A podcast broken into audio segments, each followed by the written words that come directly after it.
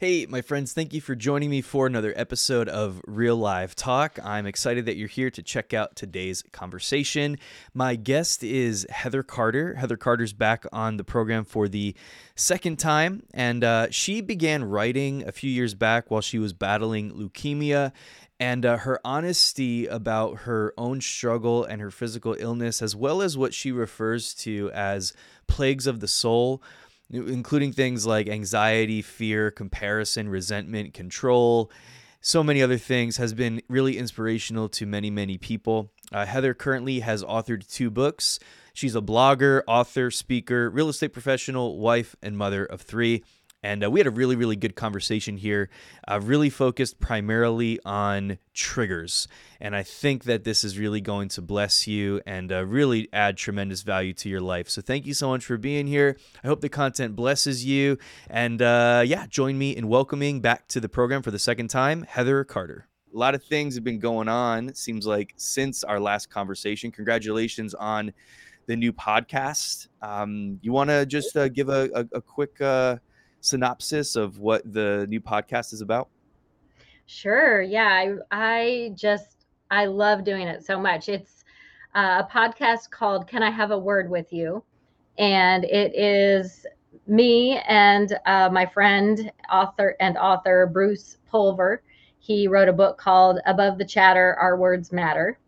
And he and I met about a year ago, is all. I mean, it's been crazy. And we just had our friend anniversary not too long ago, but the connection that we had because the topics that we talk about and write about, um, I write about them in my blog posts and Soul Selfie, and he writes about them. He he goes through. Uh, he has about 365 words in his book, and he does an acrostic to each word. So we kind of just match up our topics. And then so we pick in every episode is about 20 minutes we pick one word and we just talk about that one word the whole time. And uh, we we don't really do guests or anything right now because we're we just unpack the words that we are passionate about talking about. And mm-hmm. um, that seems to fill our time pretty quickly and we're both doing a lot of other things. So uh, it's been fun. We have, I think, mm, released maybe eight or nine episodes, um, or at least recorded that many. We record a few at a time just for make our lives a little less crazy. But um, yeah, so it's been fun. I feel like there's more than that. I feel. I feel. maybe maybe I'm wrong. I felt like there were at least double digits. Um, for the amount that we've released. Yeah. Maybe yeah, maybe, well, maybe I'm, maybe I'm talking crazy. I thought let me look so yeah. I don't feel um, That's right. You know more than me. I just I lose track of stuff. I I try not to. It sounds bad, and I know this isn't probably a great business plan, but I don't track very much of any of it because I just. No, you're totally right. I don't know what I was thinking. You're totally and, uh, right. I don't know why I had a feeling because I've listened to uh, several of them, and mm-hmm. I don't know why I was thinking that there were more than that. Um, just I guess the content's just so good. It felt like I was getting a, yeah. a you know or it's like how most people feel with me like oh my gosh you're so there's so many it's so much oh my god shut up i think you've been talking for so many episodes yeah that's awesome no in my quick uh, eyeball i think there's eight of them there um, roughly mm-hmm. so but so yeah, yeah there should be one released tomorrow. Every two, they come out every Monday at midnight, basically. So every Tuesday morning when you wake up, you should have one. That's legit. Um, mm-hmm. w- what's been just kind of so far? Well, first of all, I love what you're. I, I love that that concept. It's uh, it's a it's a simple, straightforward concept, but I think it's really really cool. And you guys have a chance to get into some really you know profound stuff by just focusing on one word and unpacking it. And uh, w- what would you say has been? I'm going to put you on the spot, maybe, but your favorite part about doing the podcast so far. Um, I just I I love to talk about and expand on, or maybe rehash a little bit about what I've already written about, things that have been on my mm-hmm. mind. And sometimes I think um, I'm I don't really I guess I don't think I'm the only one who really processes those things, but it's nice to find someone else who can kind of process that out loud with me and it just kind of re-emphasizes the impact of what those words mean in our life and and the different nuances to it because we don't plan ahead. We just pick we literally just pick three or four words that we're both maybe have written about in the past or words that have been on our mind that week and we just give each other the word and we agree on the word and that is it. And the rest of it is very is organic. We don't edit any of it. Uh, we don't we record it and we post it and that's it because we want it to be very real and raw. And mm-hmm. um, so we and we don't so sometimes his view of that word is completely a different perspective than than mine and then as we go sometimes it also changes and different things pop in our head and we discuss those. So by the end we probably could have a whole second podcast based on this new nuance of the word that we've kind of come to you know in talking and dialoguing about it with each other so. Yeah that's awesome. I love that. Yeah yeah it's so cool. It's it's it's really cool. Yeah those uh those conversations that are just kind of off the cuff and you see what happens and and you have a chance to I, I, lo- I love what you said there about processing through some of those things with somebody else and kind of knowing mm-hmm. that okay there's another person on the other side of this that has experience with this as well uh, or has struggled with this as well or something like that. And uh, yeah that's really really cool. I love the authenticity and and the same thing comes across in your books uh, the way that you write and uh, we talked a little bit last time you were here about um, your books, uh, Soul Selfie, and then Soul Selfie hashtag no filter. Is it no filter or no filters? I just mm, no filter. no yeah. filter. Okay, that's what I thought. Oh, really? I, I mean, there was an S on the end or not. But anyway, yeah. Um, yeah, uh, and uh, that that's just kind of it's you know it came across last time you were on the podcast. It's come across every time that we've had a conversation together. Just kind of that realness and that authenticity of who you are, where you're not mm-hmm. afraid to hold things back, and uh, you're just you're just so good at presenting the the real picture you know even if it kind of puts you in a light where you know people can see your flaws or your mistakes or something like that and uh mm-hmm. and i think mm-hmm. that that's really good because it lends to authenticity always lends to i think trust and belief. And so people can kind of mm-hmm. get behind that in a way that says you know what? I can i can actually learn from this person. And so i, I think that that's uh, that that's really cool. I wanted to just ask you before we move on from this um, has there been one one episode or one word in particular that you've either really enjoyed unpacking or on the other side that was kind of particularly challenging for you to unpack? Um, I don't know that I have any specific ones that were my favorites. The ones we started off with were words that we both either struggle with or mm. talk about repeatedly in our writing, and for me, particularly in, with my blog. But um, so the first ones were like control. We did a lot of C words actually. We had like control, change, contentment, mm-hmm. comparison, comfort. Yeah. And uh, those are definitely repeat themes for me. The control issues, for sure. I think I might have mentioned when we did our talk last time that when my husband was proofreading my book when it came out, you know, it's it's really designed as a daily reading type of book. Mm-hmm. But he had, you know, to to edit it, you kind of sit down and read it all in a couple days time. And he finished it, and I said, "How how how was it?" And he's like, "Good." I did not realize that you have some pretty consistent control issues because like every other post is about control, control, mm-hmm. and I'm like, yes, that would probably be true. So I think those are good ones for me to unpack because they are pretty consistent themes for me the mm. control issues and comparison. Man that's a big one for me. Yeah yeah. Yeah doing definitely you know podcasts with people it's so hard to not compare even with bruce who i adore. I'm like, man, I feel like any day he's gonna cancel me, like because he's say like he's way too, eh, you know, he's up here and I'm just like this little lowly person on his oh, coattails kind of thing. We should do. I want to do one on cancel. That would be a good cancel word. cancel culture. Cancel. Can- Mm. you got to be careful on that one since we don't edit them. You Yeah. know, you got to be careful what you say. But I feel like that would be a really good thing to Mhm. unpack. Cancel. Yeah, for sure. Yeah, no, it's a big uh that's a big deal in our society today, for sure. A lot of people Mhm. would resonate with that one.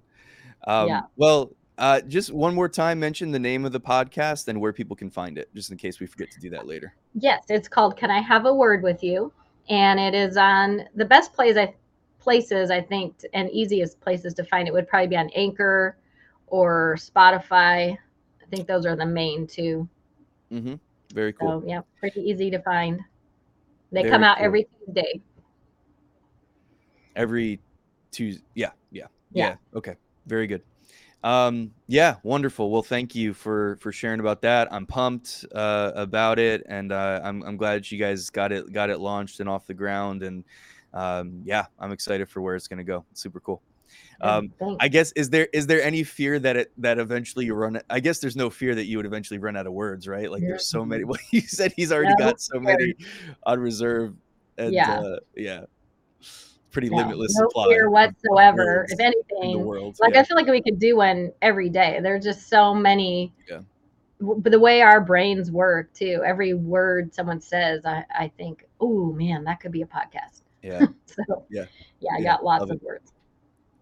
Um, and last time you were here, we did spend some time talking about control, and we talked about some of these things, and and really a, a lot of what you kind of um, divulge in your in your books, um, in your writing, is your your own experiences with what you call plagues of the heart. And Mhm. again, you do that in a very authentic way, um, where you know you talk about your own struggles, and then uh, you know struggles and victories. I think, and just experiences in general, right? Um, but one of the things that I wanted to talk to you about last time you were here that we didn't really, I don't think we mentioned, I don't think we had any any chance to. We just didn't have the time to get into it. I wanted to talk to you about triggers. That was one of the things that I read about Mhm. um, in your most recent of of the two books.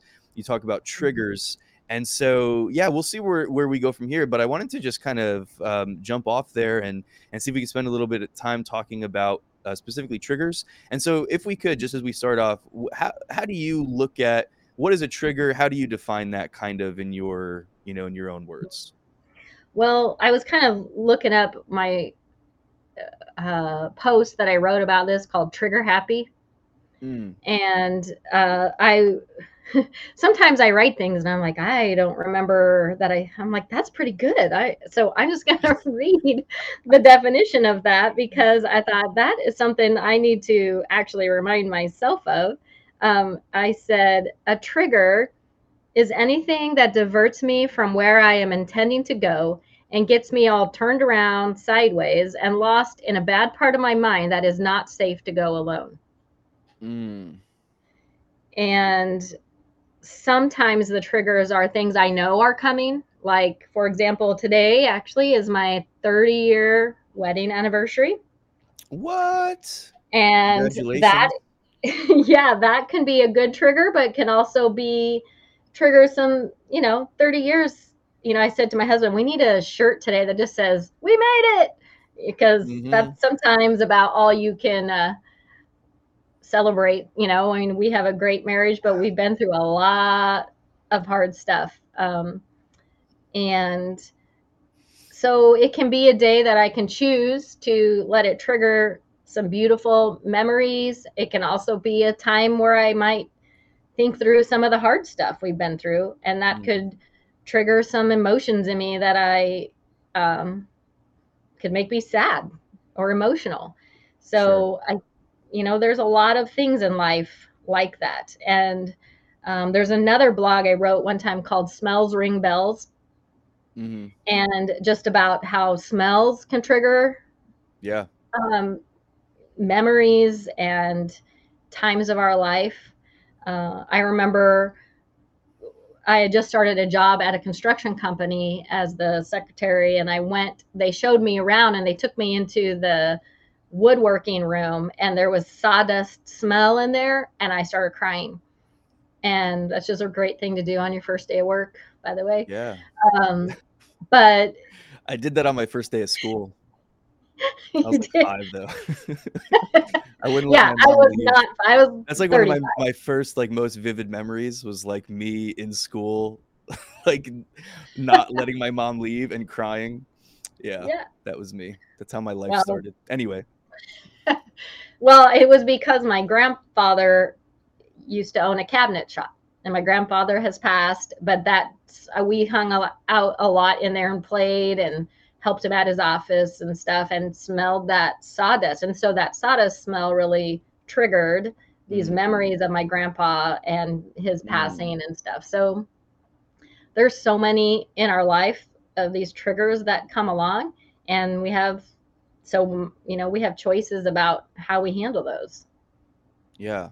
What are some of like the really common triggers in terms of gener in general, right? Like there might be a specific form of one of these things that would, you know, set somebody off, but what would you say are com- some of the common things just to give some examples of what might, you know, be something that would trigger somebody to respond emotionally in a negative sense? Mhm.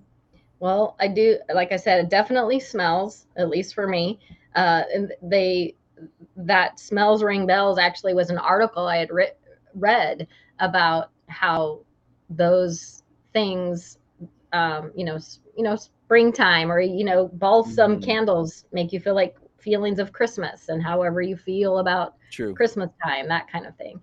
Um, and then our memories associated with those times.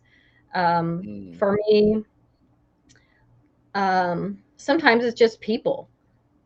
You know, uh, the other day, actually, I have a really good example for us. Um, my husband and I went to a, a small town to just kind of do something fun on the weekend, something different. And as we started walking down the street, we could see a group of people there, and they were people that um, used to be our friends and aren't anymore. And there was some pretty painful stuff associated with those people, and we just had to kind of walk right by. And man, that that easily a couple years ago, if that would have happened, it would have hijacked my whole day. And Mm.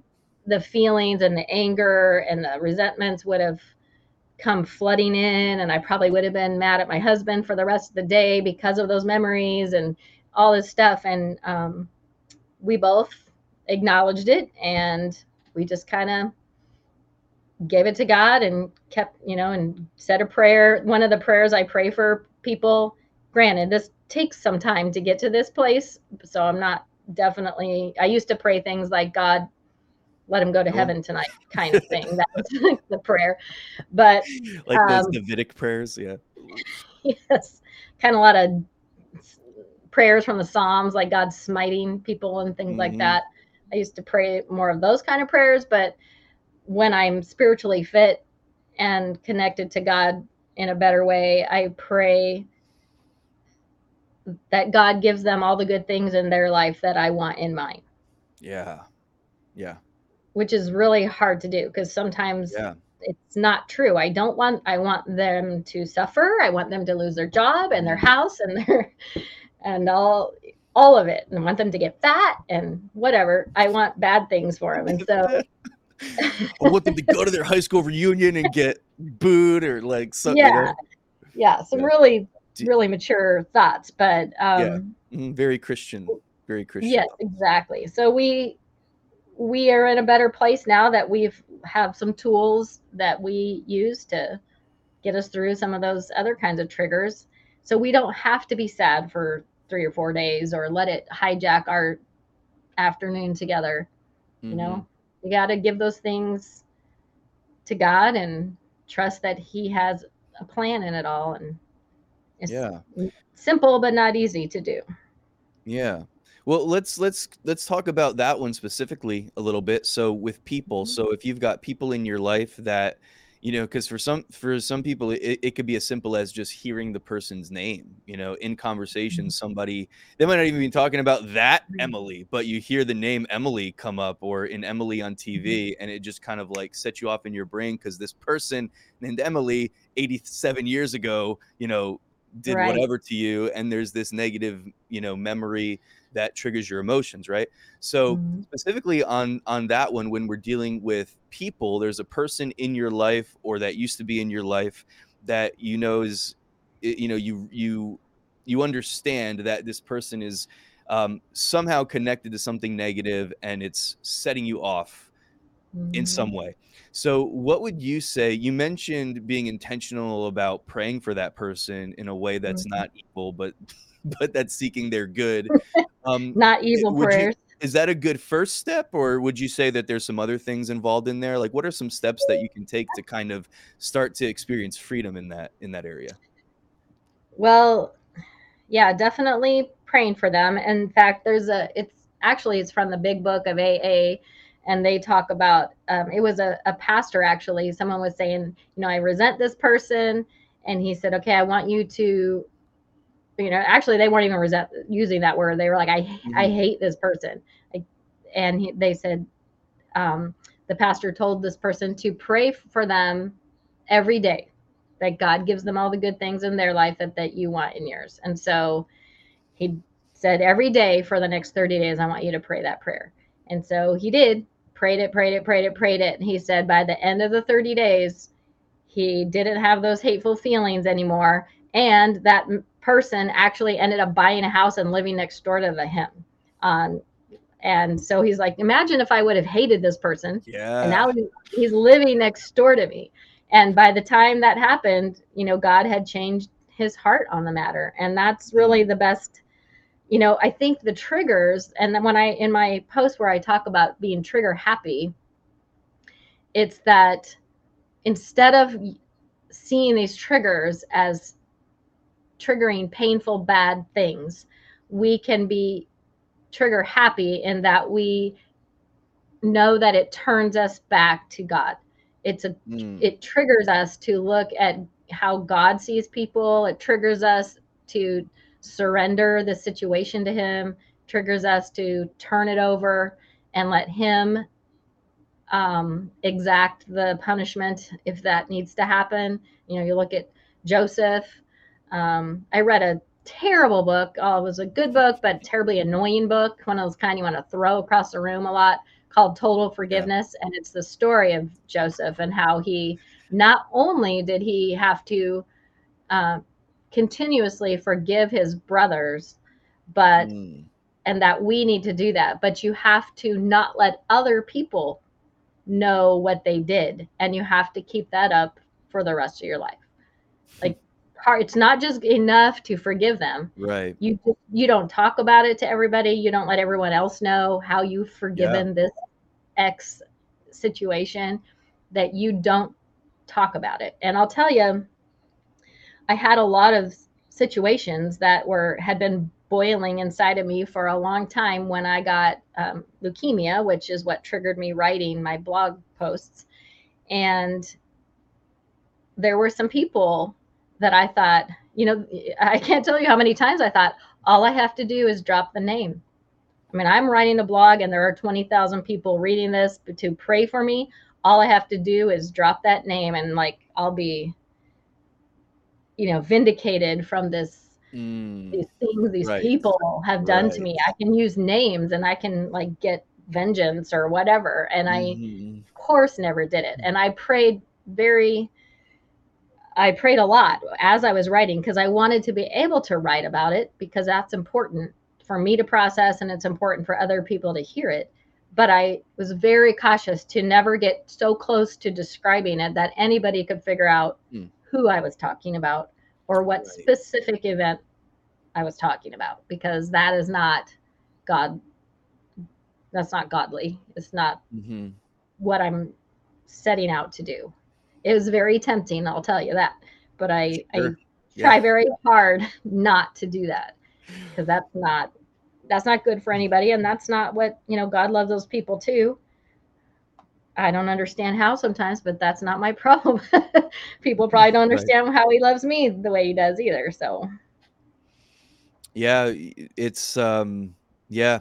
When if if we're really gonna forgive, it's uh, like you said, it's really it's giving up that right that you have. You know, it's and and from a human standpoint, you're justified in mm-hmm. holding on to that resentment and that anger and that bitterness and you'd be mm-hmm. justified to an extent you know we could find ways to justify putting that person down or letting everybody know this is what this person did or this is who this person really is or you know whatever mm-hmm. and you know we can find justification and we can find people to come around us and and you know pat us on the back and stroke our ego and say oh yeah you did yeah. the right thing and you know we can feel good for a season um uh, you know about taking matters into our own hands so to speak but real mm-hmm. forgiveness is letting go of the of any kind of a right that you think you have to hold that thing against them any longer because what you're saying is to forgive somebody you're saying I, I release you from the penalty of what you did wrong to me. And and and this becomes tricky when we start talking about you know really sinister things terrible things that people have done. This is where you know people start to have a problem well like no i can't forgive i can't let this go because what they did is not okay. And i uh, agree with you 100% what they did is not okay. You know like to say that i forgive you is not me putting my stamp of approval on what you did. It's saying what you did was actually really not okay but because of who i am and because of what God's done in my life and the forgiveness that I've received, I'm choosing to respond this way because love trumps this. Re- love trumps hate. Love trumps you know resentment. Love trumps this this thing that you did to me. Yeah. um and so yeah that that holding on to those things though it's again it comes back to I, I think that issue of control that we talked about last time where it does it, it gives us this kind of sense of uh, it helps our pride feel good which is negative mm-hmm. like that's not a good thing but it does it help us feel good in a negative sense and that's why it's it, it can be so hard to to get rid of that you know and and we and again yeah. we can really feel justified by holding on to those things yeah it is it's a you know one of the other posts i remember writing was about is called turbo resentments so those are like the extra big resentments and the reason that I had it was the same thing, kind of that trigger. As I was, I'm a realtor, so I was in, I'm driving, showing houses, and I drove into this small town, and a couple people that had hurt me live in this town. And I remember thinking, as I was driving around, I'm like, I hate this town. Why would anyone mm. want to live in this town? The people in this town are pretty terrible. You know, I'm just bashing the whole the whole town because of these people that lived in this town. I'm like, okay, that's a pretty serious resentment when you're you're holding a whole town responsible for like two people's maybe selfish behavior. And then I called my husband and I told him this, and he's like, "You may have a problem with resentment." I'm like, "Oh, you wow. figured that out? That's mm. helpful." And then about two seconds later, a car drove by, and I was like, "Oh, I won't tell you what kind of car it was, but I was like, I hate that car. All mm. not only do I hate that town, I hate that car because they drove that kind of a car. so I'm like, all right, I'm I'm holding a town and all brands, all cars like that responsible, you know, for these people's behavior. That's yeah. a pretty serious um, yeah. um, problem. so yeah. Uh, I write a lot about forgiveness and resentment and all that good stuff because um, we're all presented with opportunities to be resentful every day, mm-hmm. and uh, I don't. I know that that's a big block that gets in the way of me being connected to God. And that's really yes. what it comes down to is like the forgiveness is no favor. I'm not doing it for anyone but myself and so that I can be and for God so that we can have that connection without anything in between if if I hate your kids and start talking bad about your kids and I hate them, how are you and I going to be able to be close? Because you know I yeah. I can't stand your kids. and that's right. kind of what it's like with God. It's like I am telling him, I, I know you created them yeah. and I know they're kids, but they're really obnoxious kids. And mm-hmm. I don't even want to be around them. I can't stand them. Like, how is that going to create um, intimacy with me and God? And so I don't want right. to put things in the way that will block that intimacy, even if it is justified. Like, it's not worth it to me. Mm. It's not worth the baggage and the carrying all that heaviness around to hold on to that resentment. You know, it's not, so and good. it's not an option. It's just not an option. God says, "Forgive how I forgave you, unconditionally." Yes. It's it's yes. like a non-negotiable thing. It's just a matter of how and when are you going to do it, not if. It's not an option yeah. if you're a Christian person. And it's not beneficial, even if you're not a Christian it's not beneficial to hold on to that resentment mm-hmm. either. It makes people sick. Yeah. Yeah, when you do it, it actually it's it's a very practical way that we represent the Father. You know, we represent mm-hmm. the love of the Father when we forgive because it's what he did for us. Mm-hmm. And as you were explaining that about holding the town responsible for these two people mm-hmm. and you know, I, I can't even look at that make or model of car because of this. I just had this kind of picture in my mind of the way that resentments and bitterness and unforgiveness and these things can really start to erode the the fabric of your life. Like mm-hmm. like if you mm-hmm. think about this is the territory of my mind and little by little because of th- these things that I'm refusing to let go, like there's a whole town I can't even go to anymore there's right. a whole group of cars I don't even like. I'd never buy that kind of car, and then maybe like those things start to, you know, kind of filter their way into other areas, and so I'm losing like territory of of where I can actually experience joy in life. Yeah. And so what you said hostage. there about held hostage. Yeah. Yeah, like what you were saying there about um it being for for me like it really being like when i when i forgive I'm making a choice to to stop myself from being held back because I need to experience freedom. God wants me to experience freedom in my life and you know me refusing to forgive somebody or hold something against somebody like ultimately what is that doing to that person it's really it's it's it's affecting me it's affecting my mind and it's really mm-hmm. robbing me of so much of the goodness that god really wants to uh that god wants mm-hmm. me to enjoy and have access to you know I think yeah, there's so many triggers again that we can if we don't surrender them to God and we we can do like what I was saying they they hold us hostage so we can't experience life to the fullest either emotionally or even physically. I mean, this is so embarrassing. I can't even believe I'm going to tell you this story, mm. but I I went through a period, and it's probably just alleviated in the last year or so, where every place I, every building or store or restaurant I went into, my first thing I did was scan the room. Mm. Is there anybody unsafe here that I and and I have left Target. I have left places that I needed to go to because I saw a person that was mm. scary to me. And um, one time I went to a restaurant and I was think I was picking up food. And as I walked in, I could see a couple people over here eating together that were scary people in my mind. And so that I had resentments about. And um, the people I was up front and I said, um, I have an order for Heather. I'm kind of hiding behind this sign so they can't see me. Like they aren't thinking about me at all. That's the other thing. The other people right. are not thinking about you. You are the only one worrying about this situation. And uh, they probably didn't notice me because guess what? They're not looking around for scary people. I am.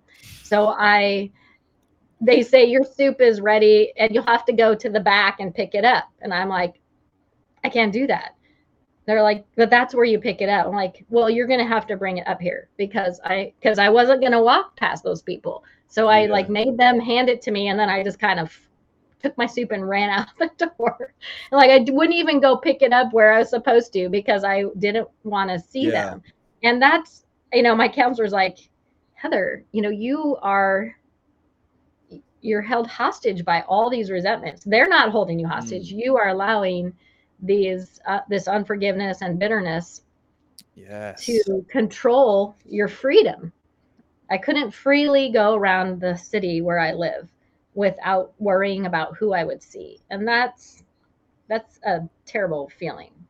Mm. And it's embarrassing to admit that, but I I did and uh, I worked through it. We went through some really hard stuff in our town and most people who probably go through that move away. And we didn't. We stayed and I'm so grateful because I have a lot of friends who move away when that kind of thing happens and then they're just they live with that rooted yeah resentment down in there but for me I had to face it day in and day out until I could let it go and I do feel mm. like I've let it go. I didn't run away when I saw those people sitting outside. I didn't force my husband to turn around and go a different direction, which is exactly what I would have done a couple years ago. It was like we are going back. We're hiding. And I'm like, we're not hiding. Yeah. Yeah. It's gonna yeah. it's Come gonna on. walk past. Yeah. yeah, thanks for sharing that. Yeah. Um, you brought up another really important issue, which is, you know, when we t- when we start talking about these issues, these plagues of the heart, as you call them, mm-hmm. you know, we start talking about these things. Like I could, if if I want to avoid this person or this situation that reminds me of something, you know, that triggers negative emotions in my life or that causes me to act erratically or whatever it might be. So I, I want to avoid this. So maybe I need to change my my job. Maybe I need mm. to move to another city. Maybe I mm. need to maybe I need to sell the car that reminds me of that thing or you know and and I can do things to get the thing out of my life. And I think that in some in extreme cases there's probably a place for that, right? Yeah. But if all I'm doing is changing my surroundings, but I'm not dealing with the issue of the heart, eventually that thing, because that root of it is still there, right?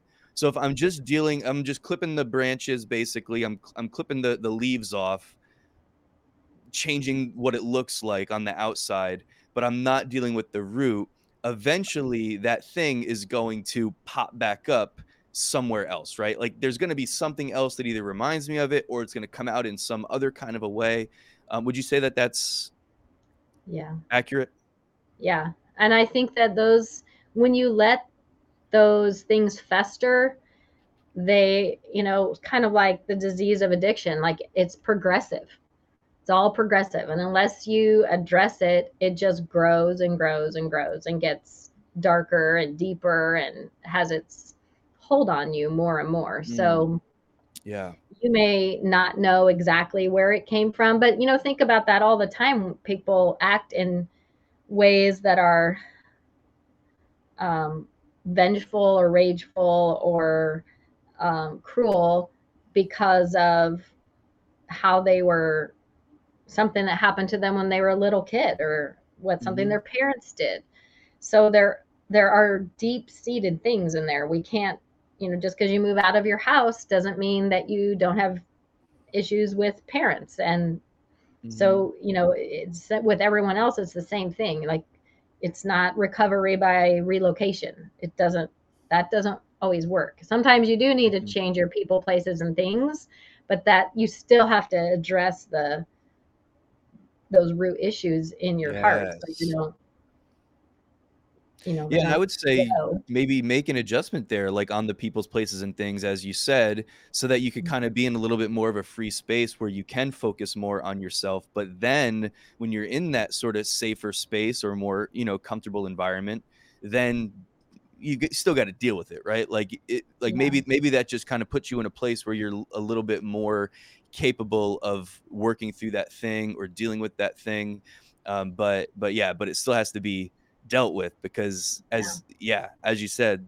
you know it can it's not just gonna it, it could sit there lie dormant for a while so to speak and eventually mm-hmm. come out in an even more explosive way because it's really just kind of been sitting there festering and you've just been ignoring it right and we tend to create lenses so sometimes we makes us skeptical of other people uh, because of unresolved things with previous friendships. You know, we see that in especially in like um, romantic relationships. You know, you have a bad experience with this person, so you kind of project it onto the next person and the next person and the mm. next person instead of getting to the bottom of why maybe that happened with that specific situation. Um, you know, just yeah. like they say, you know, wherever you go, there you are. You know, you can go wherever you want, but you still got you to deal with. Mm-hmm. Absolutely.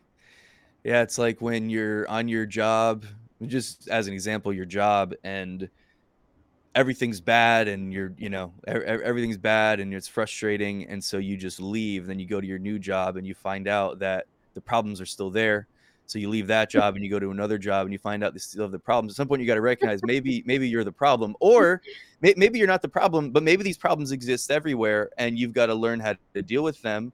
Or maybe you know, there, I think that there's something real. This is something we would talk about in ministry and like in church settings a lot where you know a lot of people they leave churches because they've experienced some kind of a uh, you know we call it church hurt they've been wounded mm-hmm. by leadership or by people or you know whatever whatever happened and so if there's some kind of a wound there that's that's not dealt with i'm going to leave this church because the spirit's not right and and so so i go and i go somewhere else and what i don't realize is that i'm taking that that that thing that's in me and and i'm not and i'm not saying you know if if you were you know mistreated or something like that i'm not i'm not condoning that mm-hmm. either but i'm just saying like there's something there that that needs to be dealt with. Otherwise you're going to take that with you into the new place and you're going to be at, kind, kind of like what you said like in that mindset of walking around scanning the store scanning the environment like you're going to have that kind of like a, a suspicious spirit or you know whatever you want to call it where you're kind of like judging people and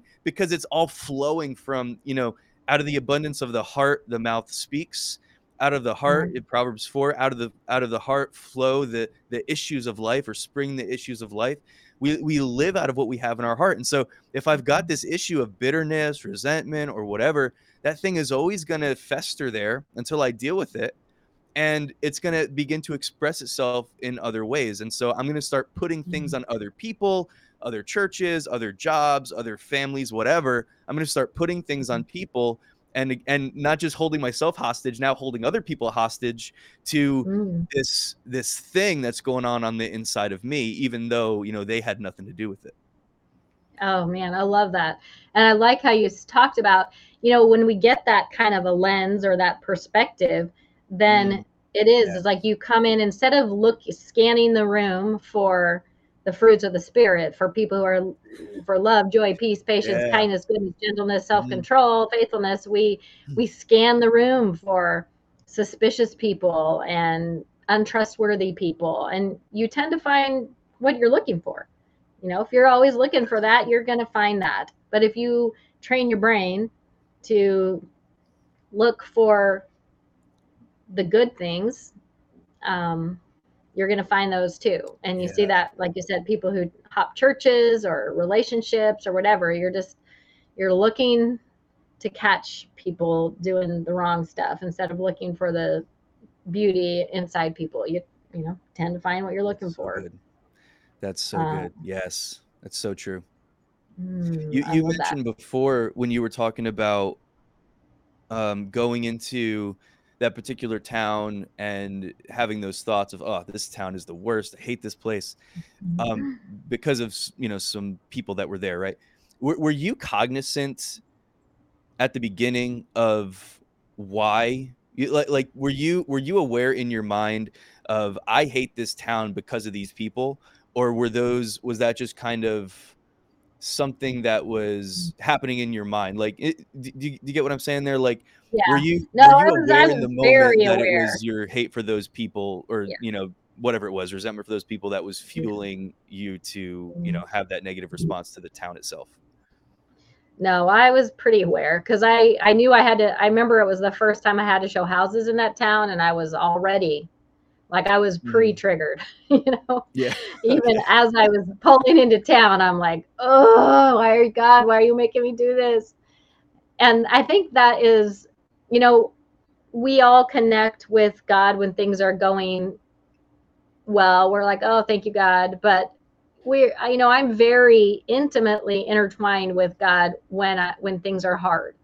And so if I can mm. use these times of these pain points and these triggers, instead of seeing them as negative and fearing them, I can use it as an opportunity to surrender something to God and and draw closer to him.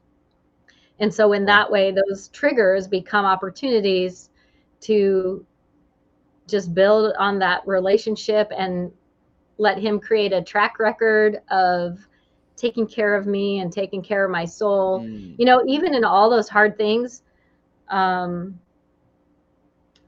I don't want to do them again, mind you. But I also know that I wouldn't have the new friends I have if it weren't for losing some of those old friendships. I wouldn't have the different perspective on life if I was still doing my life the way it was a few years ago. Even though it was really hard to lose it, um, I found some things that were better in many, many ways. And I like the person I am better now. You know, my sense of justice definitely can get in there and still make me mad about all of that. But really, I see that those things had to happen in order for God to um, like you know even with my leukemia i remember i think i mentioned last time my sister-in-law said it's like god used cancer to root out a cancer in you that has nothing to do with cancer and i think he got rid of a lot of cancers in my life and mm. um, rooted out some things that i would have never been willing to just let go of and he had to take them because they needed to they just needed to go um, yeah.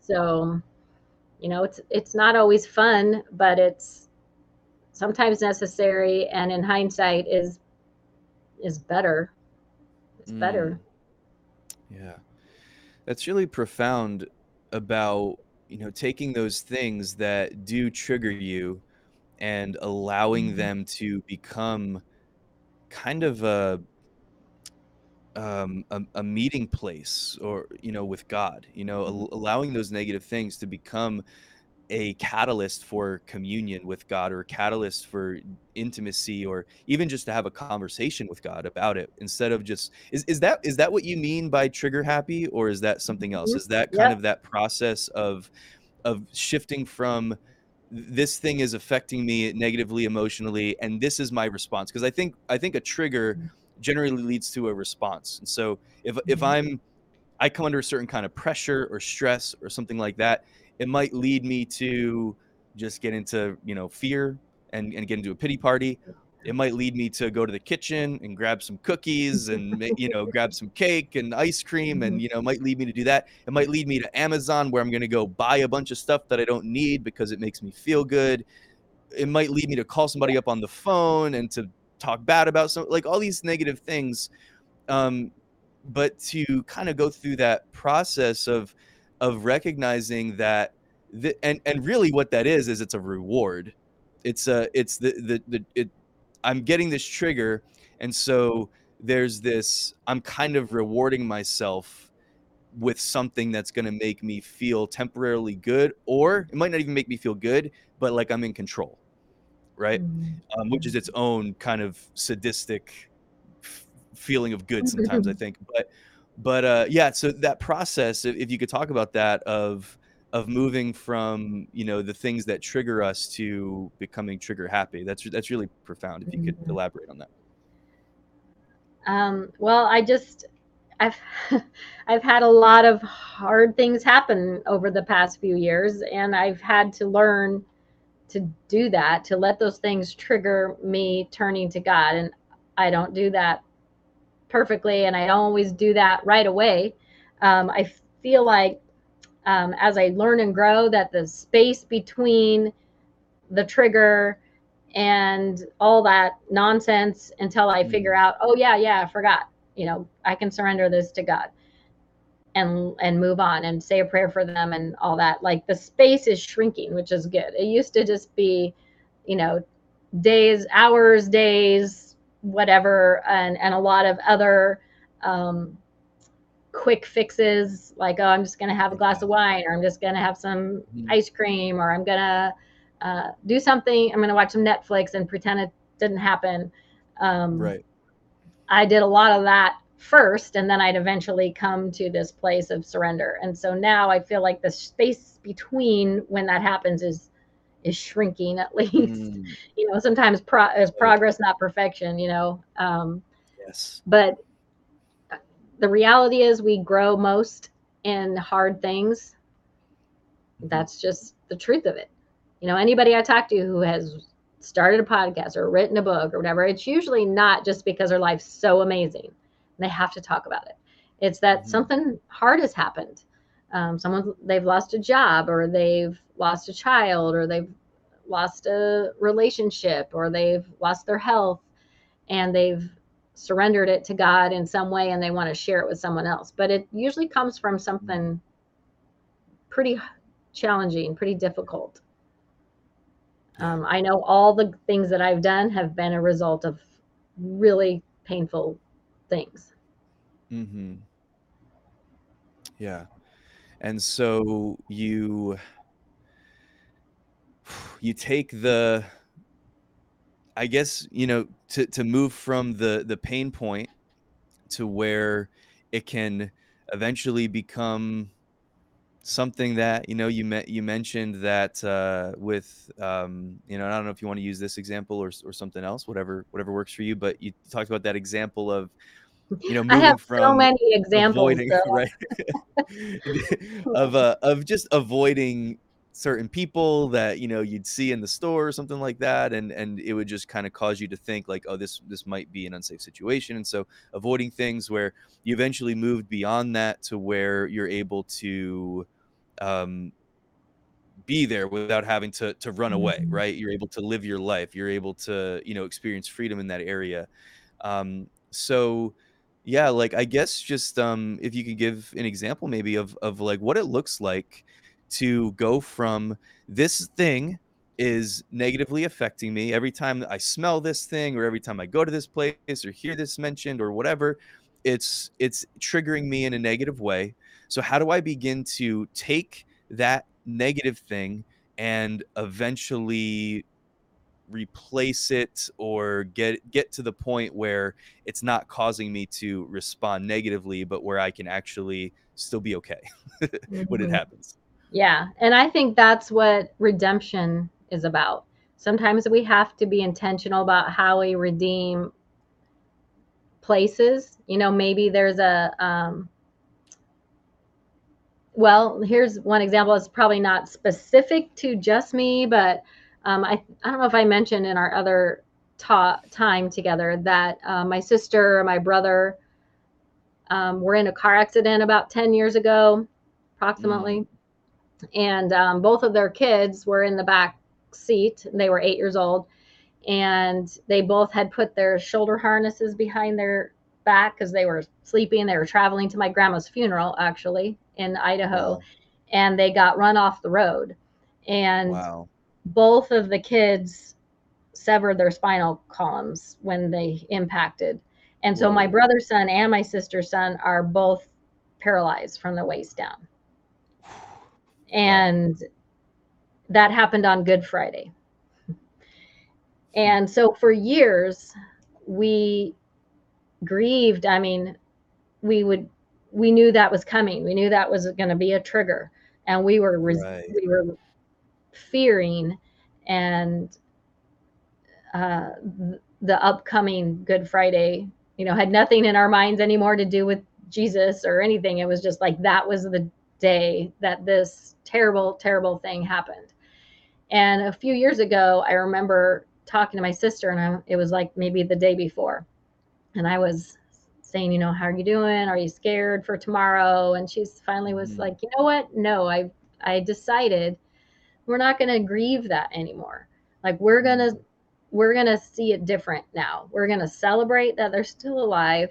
We're going to celebrate that they have you know their brains are working properly that they you know we have a full life it's just not how we wanted it we intended it to be or think dreamed it would be but we're going to celebrate it from now on wow. we're not going to yeah. choose to do that and so i think sometimes we just have to choose to redeem it. Like I need to choose to pray a blessing on that town when I go through mm. it.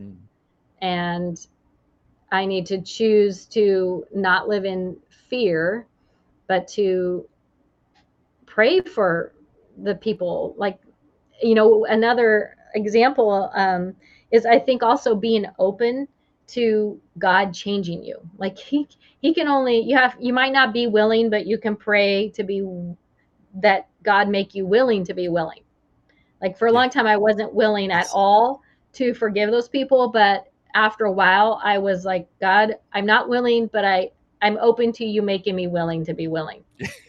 uh-huh. And then that was like the next stage.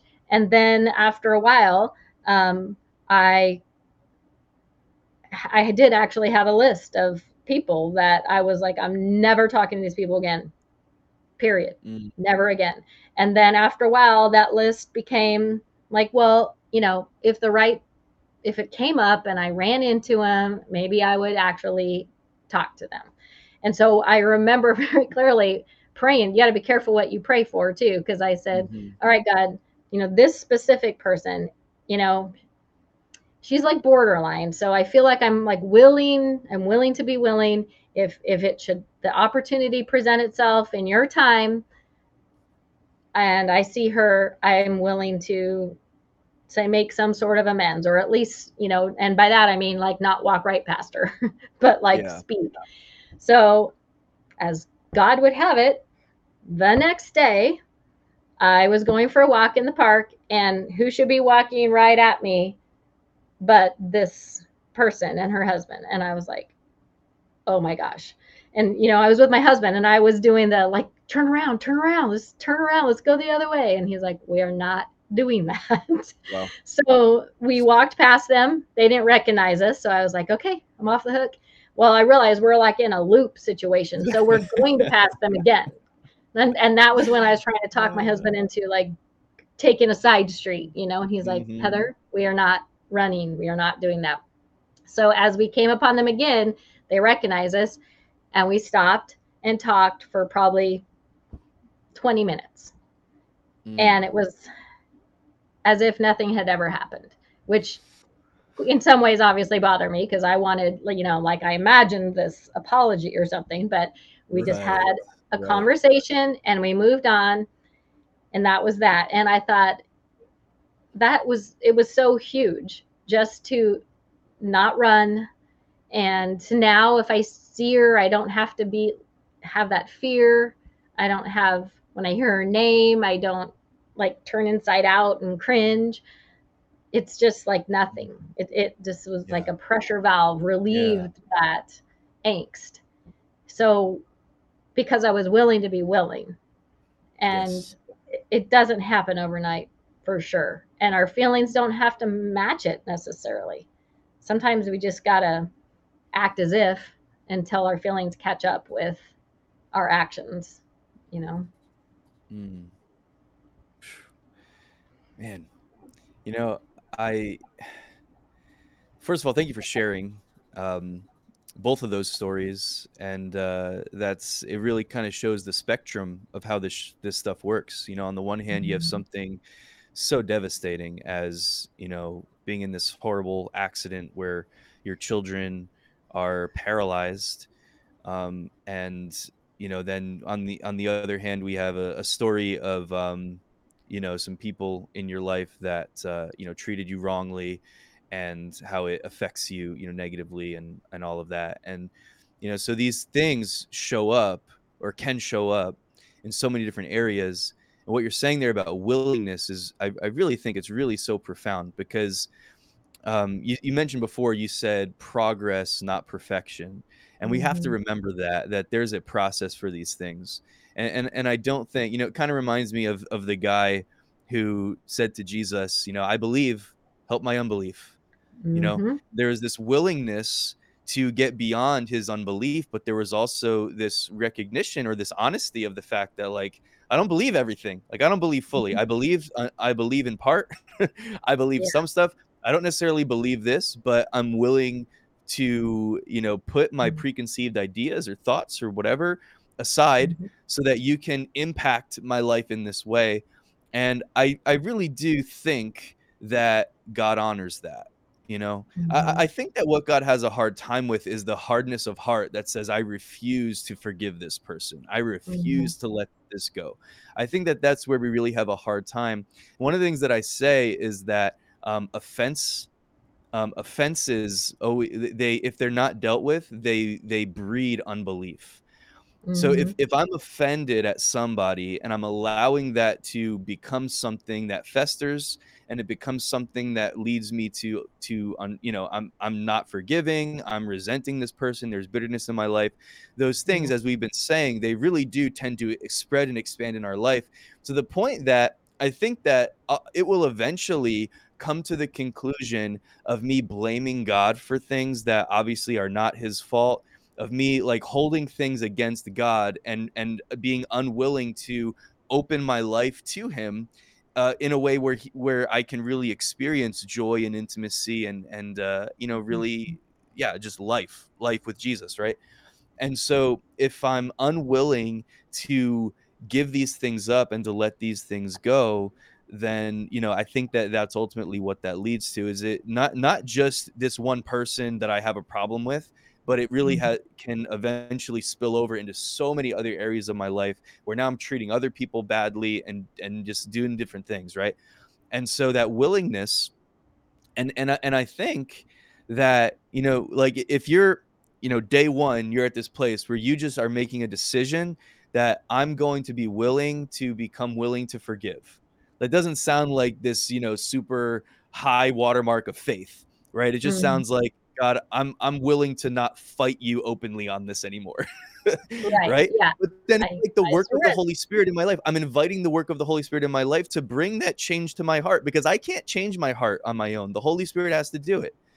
And Yeah. so it's you know what I mean? And so I, again, I, I just think uh, what you what you explained there is uh, is really powerful, and it's a it's a really truly practical way to walk freedom out in our lives, where not Mhm. from one moment to the next. Like I can make the decision, I can say, God, I choose to forgive this person, but then tomorrow I might wake up and hear that person's name, and then all of a sudden it, it sets me off again.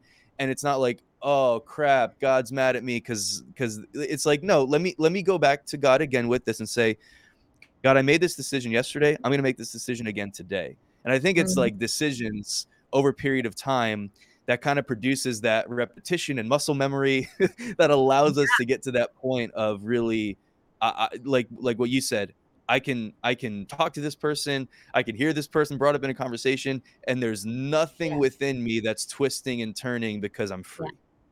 Yeah. You don't feel that angst and that desire to um, get your two cents in about their character or whatever.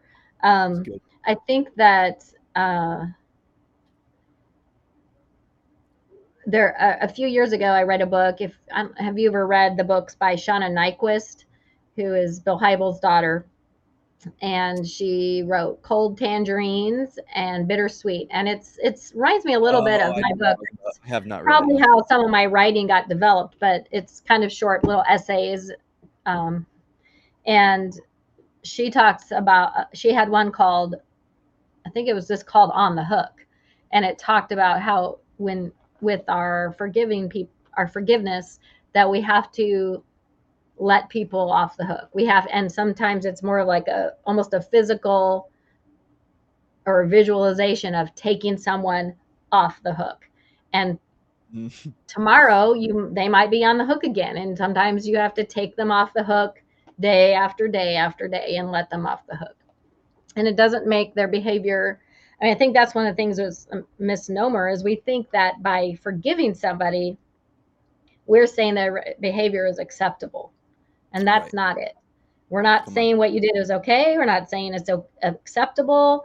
We're just saying, I don't want to hold on to this because it's hurting me. I'm doing this really to alleviate what's on my heart. Whether or not they receive your forgiveness or um, know you, that you know, like I said, most of them aren't thinking about you at all. You're Mm. the only one thinking about how much they've done and how bad they are. They're not it's not infringing on their life whatsoever. You're the one suffering. So you have to let them off the hook so you can stop suffering. You can stop mm-hmm. the bleeding in your own life. Not mm-hmm. it's not for them, it's for you. Yeah. And and I do I do think that there are times where God just really does a, a quick supernatural kind of a work and changes our perspective, you know, and changes our heart on something and it never bothers you again, you know? But but I think that a lot of times um, that it is a is a process to walk out. And however it happens, it's still pr- progress toward experiencing greater freedom and it should be celebrated, you know, and it mm-hmm. shouldn't be this thing like, oh, like I suck at this, I'm so bad at forget like like like come on like it's you've got you yeah. do have human emotions that are involved in there and you have hurts and wounds and that shouldn't be um, an excuse to not forgive but at the same time i think as as much as it's it becomes necessary to let other people off the hook sometimes let yourself off the hook sometimes too and recognize that like you know not not not off the hook in terms of this is not your responsibility but off the hook in terms of you know stop beating yourself up like if you don't mm-hmm. do it mm-hmm. right you know the first time because right. as much as like like maybe you've had years of th- there is something really powerful about about repetition and doing something over and over again and and mm-hmm. maybe you have years of like like just letting this stuff just infiltrate your mind and your thoughts and it and it just you know years of responding in in a unhealthy way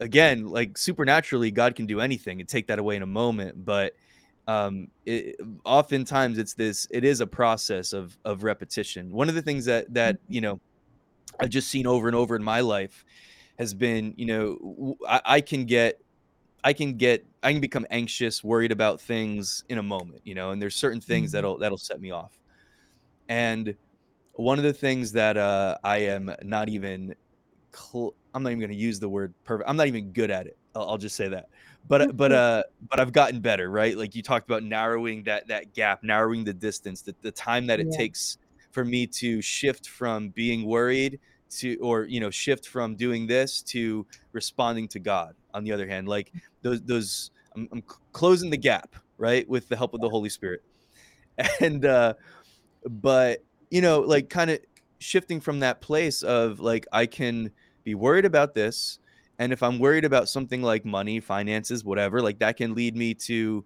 like all the pity party type stuff of, oh, like what about mm-hmm. this? And I don't have money for this and this never works out. Like, or instead of doing all that, I can kind of change the way I respond to that thing and I can become grateful for what I have and grateful for what God has mm-hmm. done and grateful for what God's doing and grateful for his promises for my future. And you know what I mean? And and for me, gratitude and just being intentionally thankful has been um, just like the, the thing that I can point to probably above anything else that's just helped me to kind of shift my my thinking, shift my perspective, to kind of get myself out of you know darkness, so to speak.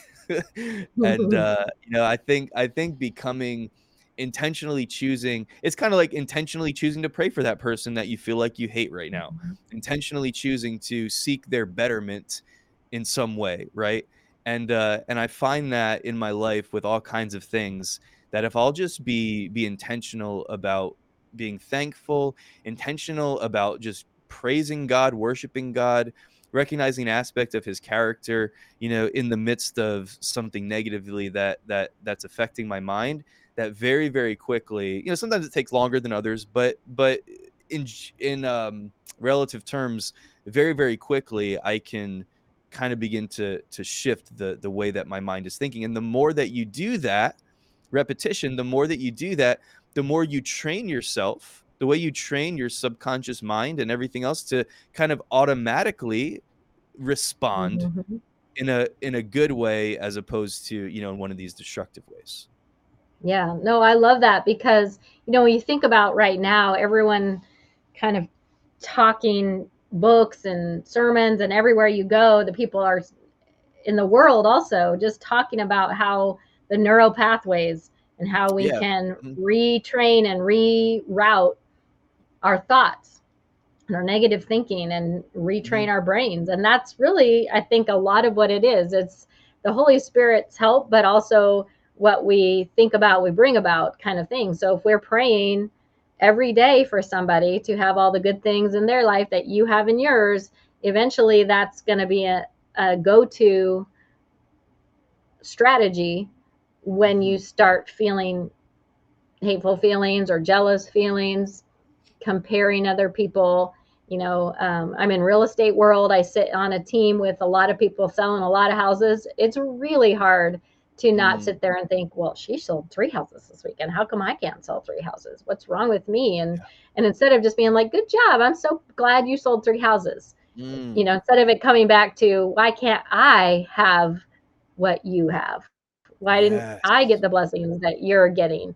Um, which can, you know, you just retrain your brain to respond by doing it over and over and over. And I think that's yeah. um, a really profound way to uh, to view it is that we just you do it whether you feel it or not. You pray, you ask for them to have all the good things in their life, you know, even if it's through gritted teeth. And uh, like my friend, I said she used to say, you know, I'm I'm I celebrate the fact that I don't pray anymore. God help them go to heaven tonight. Like it used to be, that was the only prayer I could come up with for that person was help them go to heaven tonight.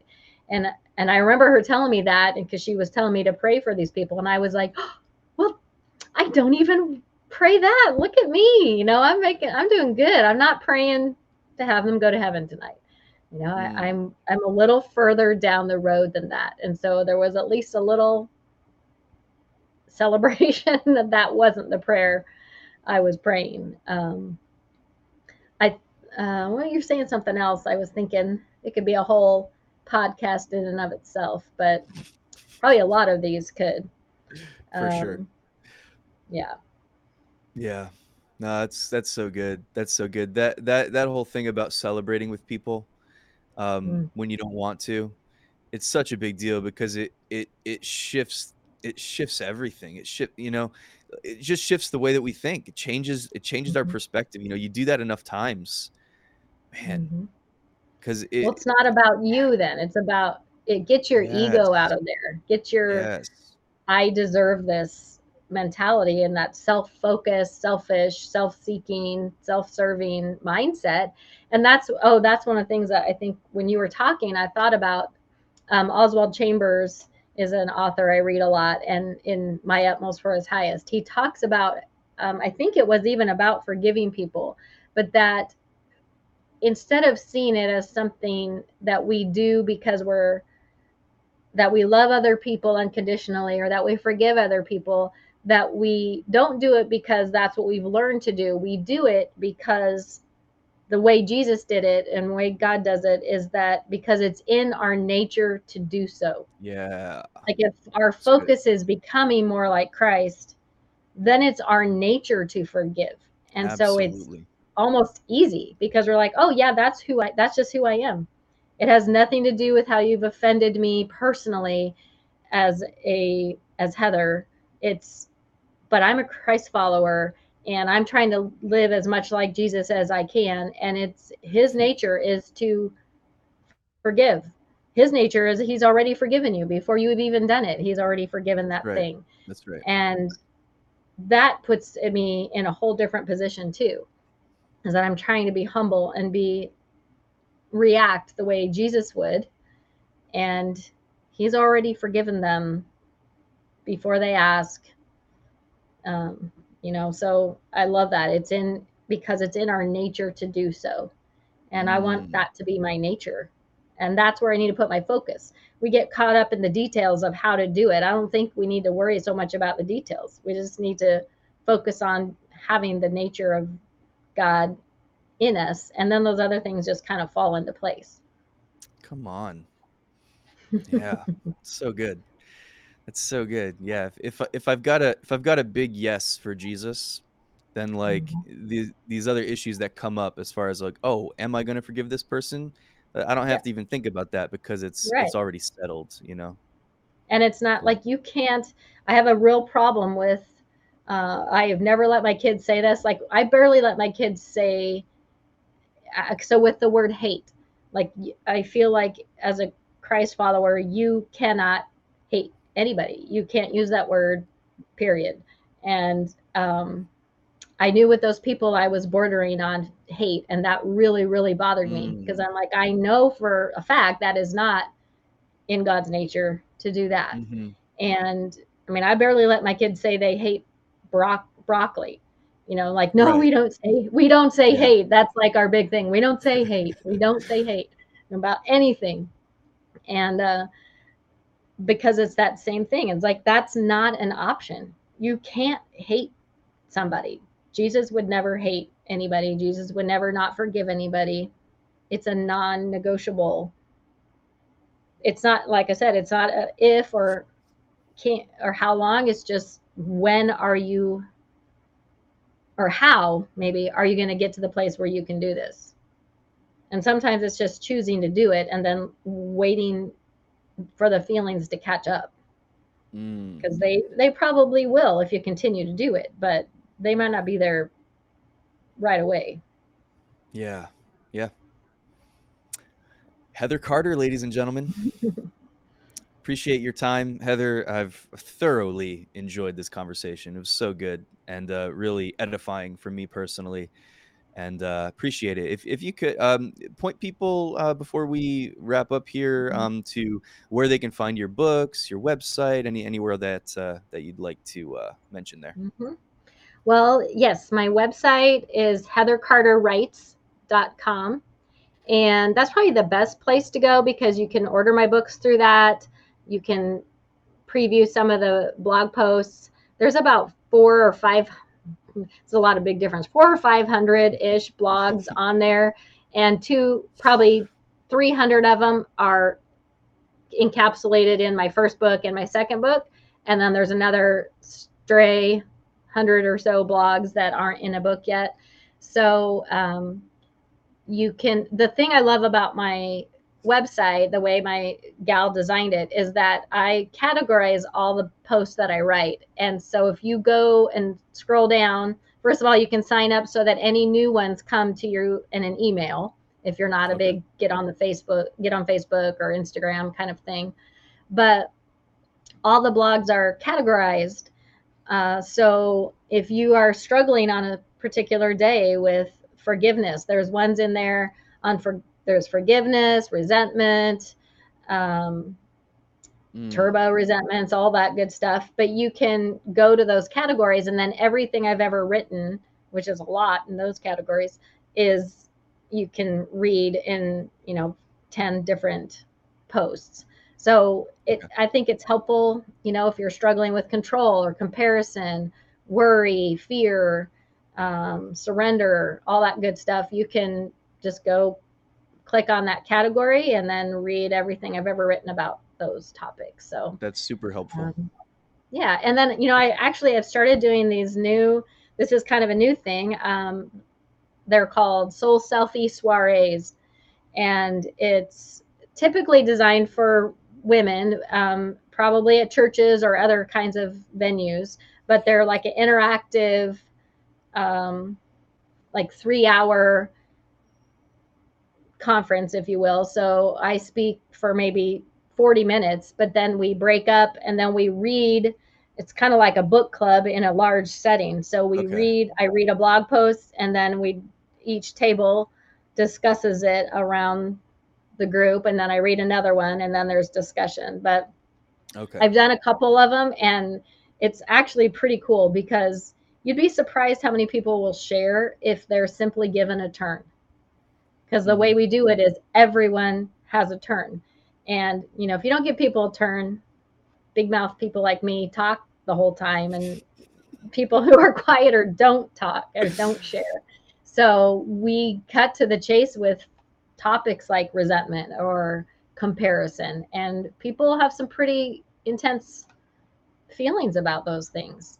Um, so, um, you know, if you know of anybody who is wanting to do something like that. Um, I'm just get launching those, so I have a few on my calendar, but you know, and it's also three hours, so it's not like a whole day. Whereas I think anymore it's Wow. too hard to get someone to commit to a whole day of anything. Sure. So it could be like a Friday night, Saturday morning, Sunday afternoon kind of thing. So that's I'm excited about about doing some of those this next year. So Yeah, no, it's super cool. That's super cool.